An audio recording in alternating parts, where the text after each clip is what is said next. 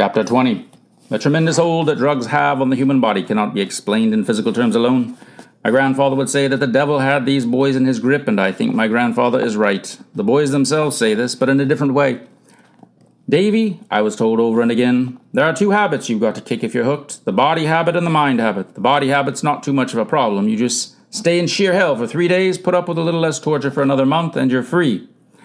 But that mind habit, Davy, that's something terrible. There's a thing inside you that makes you come back. Something spooky whispering to you. We got names for this guy. Either he's a monkey on our back or a vulture on our veins. We can't get rid of him, Davy, but you're a preacher. Maybe this Holy Spirit you talk about, maybe he can help. I don't know why it took so long for me to realize that this was indeed the direction we should take. The realization came about as an evolution, starting with a failure and ending with a magnificent discovery.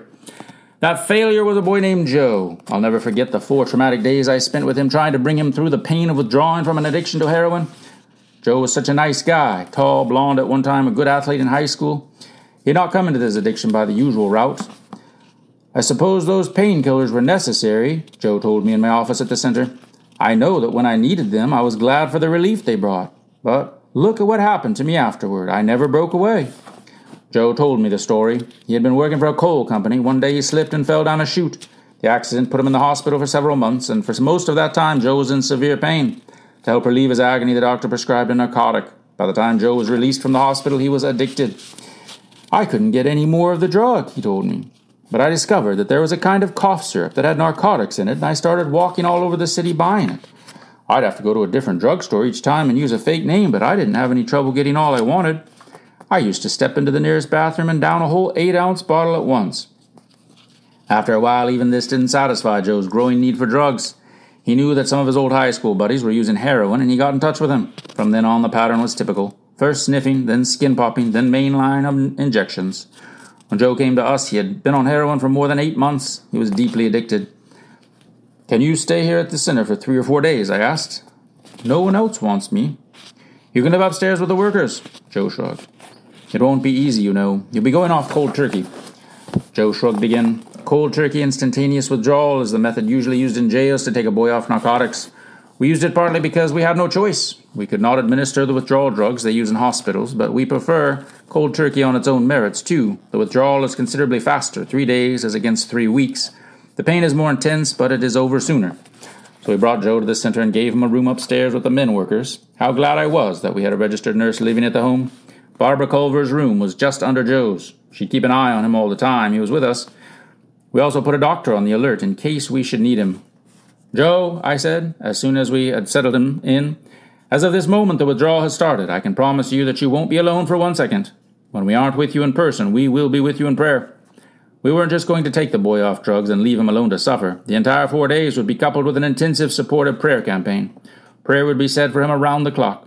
Day and night, boys and girls would be in the chapel interceding for him. Others would be with him in person, upstairs reading scripture to him. One of the first things we had to do with Joe was break the expectation of pain. Instantaneous withdrawal is bad enough by itself without the added handicap of expecting it to be hell. I asked Joe where he got the idea the withdrawal was going to be so rough. Well, gee, everyone says. That's just it. Everyone says it's rough, so you're sitting here sweating just at the thought of what's ahead. As a matter of fact, that need not be the case at all, and I told Joe about a boy I knew who had been on marijuana and on heroin and who had been released instantaneously without any of the withdrawal symptoms. That was rare, I admitted, and Joe had to be prepared for a rough time, but why make it any worse than it had to be? We worked hard to help Joe separate the real symptoms from the psychological symptoms that came from apprehension. Then we had Joe learn the 31st Psalm. This is a wonderful psalm. We call it the Song of the Drug Addicts. There are certain verses in particular that are just made for this, for their condition. Pull me out of the net that they have laid privily for me, for thou art my strength. Verse 4. Have mercy upon me, O Lord, for I am in trouble. Mine eye is consumed with grief, yea, my soul and my belly. Verse 9. For my life is spent with grief, and my years with sighing. My strength faileth because of mine iniquity, and my bones are consumed. Verse 10. I was a reproach among all mine enemies, but especially among my neighbors, and a fear to mine acquaintance. They that did see me without fled from me. Verse 11. I am forgotten as a dead man out of mind. I am like a broken vessel. Verse 12. Once the real withdrawal pains began, Joe stayed up there in his room while he sweated through the symptoms. Barbara, Barbara checked his condition regularly. I hated to go into that room. Joe lay on the bed, gripping his stomach as the cramps hit him again and again. His body was a high flushed pink. Sweat poured off him in little rivers that left the bed soaked through to the mattress. He cried out in his pain and pounded his head with his hands. He wanted water, then threw it up. He pleaded with me to help him, and all I could do was hold his hand and promise him that we cared. At night, we set up a tape recorder by Joe's bed and played scripture readings to him. I stayed at the center during this trial. Often during the dead of night, I would slip into the chapel to be sure someone was always there, then up the stairs to see how Joe was doing. The recorder was softly repeating portions of the Bible to the boys he tossed in fitful sleep. Never once during those three days and nights did the torment let up. It was a terror to watch. Then on the fourth day, Joe seemed much better. He walked around the center smiling wanly and saying that he thought maybe the worst was over. All of us were happy with him. When Joe said he wanted to go home to see his parents, I was a little dubious but there was nothing we could do to detain the boy if he wanted to leave. And so, smiling and thankful, Joe walked out the front door of the center and turned down Clinton Avenue. It came time for him to return. No Joe. The next morning, we learned that our Joe had been arrested for robbery and for possession of narcotics. That was our failure.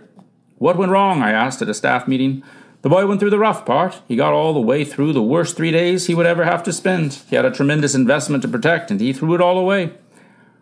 Why don't you talk of the boys who have come off successfully? said Howard Culver. Maybe you'll find the key. There were several such boys I wanted to talk to. One by one, I called them in and listened to their stories of deliverance, and they all spoke of a common experience. I spoke to Nicky, who had been taking goofballs and smoking marijuana. I asked him when it was that when it was that he felt he had victory over his old way of life. Something tremendous had happened to him, he said, at the time of his conversion on the street corner. He had been introduced at that time to the love of God but it wasn't until later that he knew he had complete victory. And when was that, Nicky?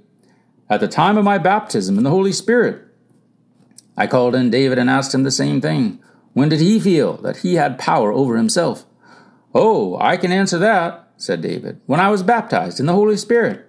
Again and again I got the same report. I cannot describe how excited I was. A pattern seemed to be emerging. I felt that I was on the verge of something tremendous.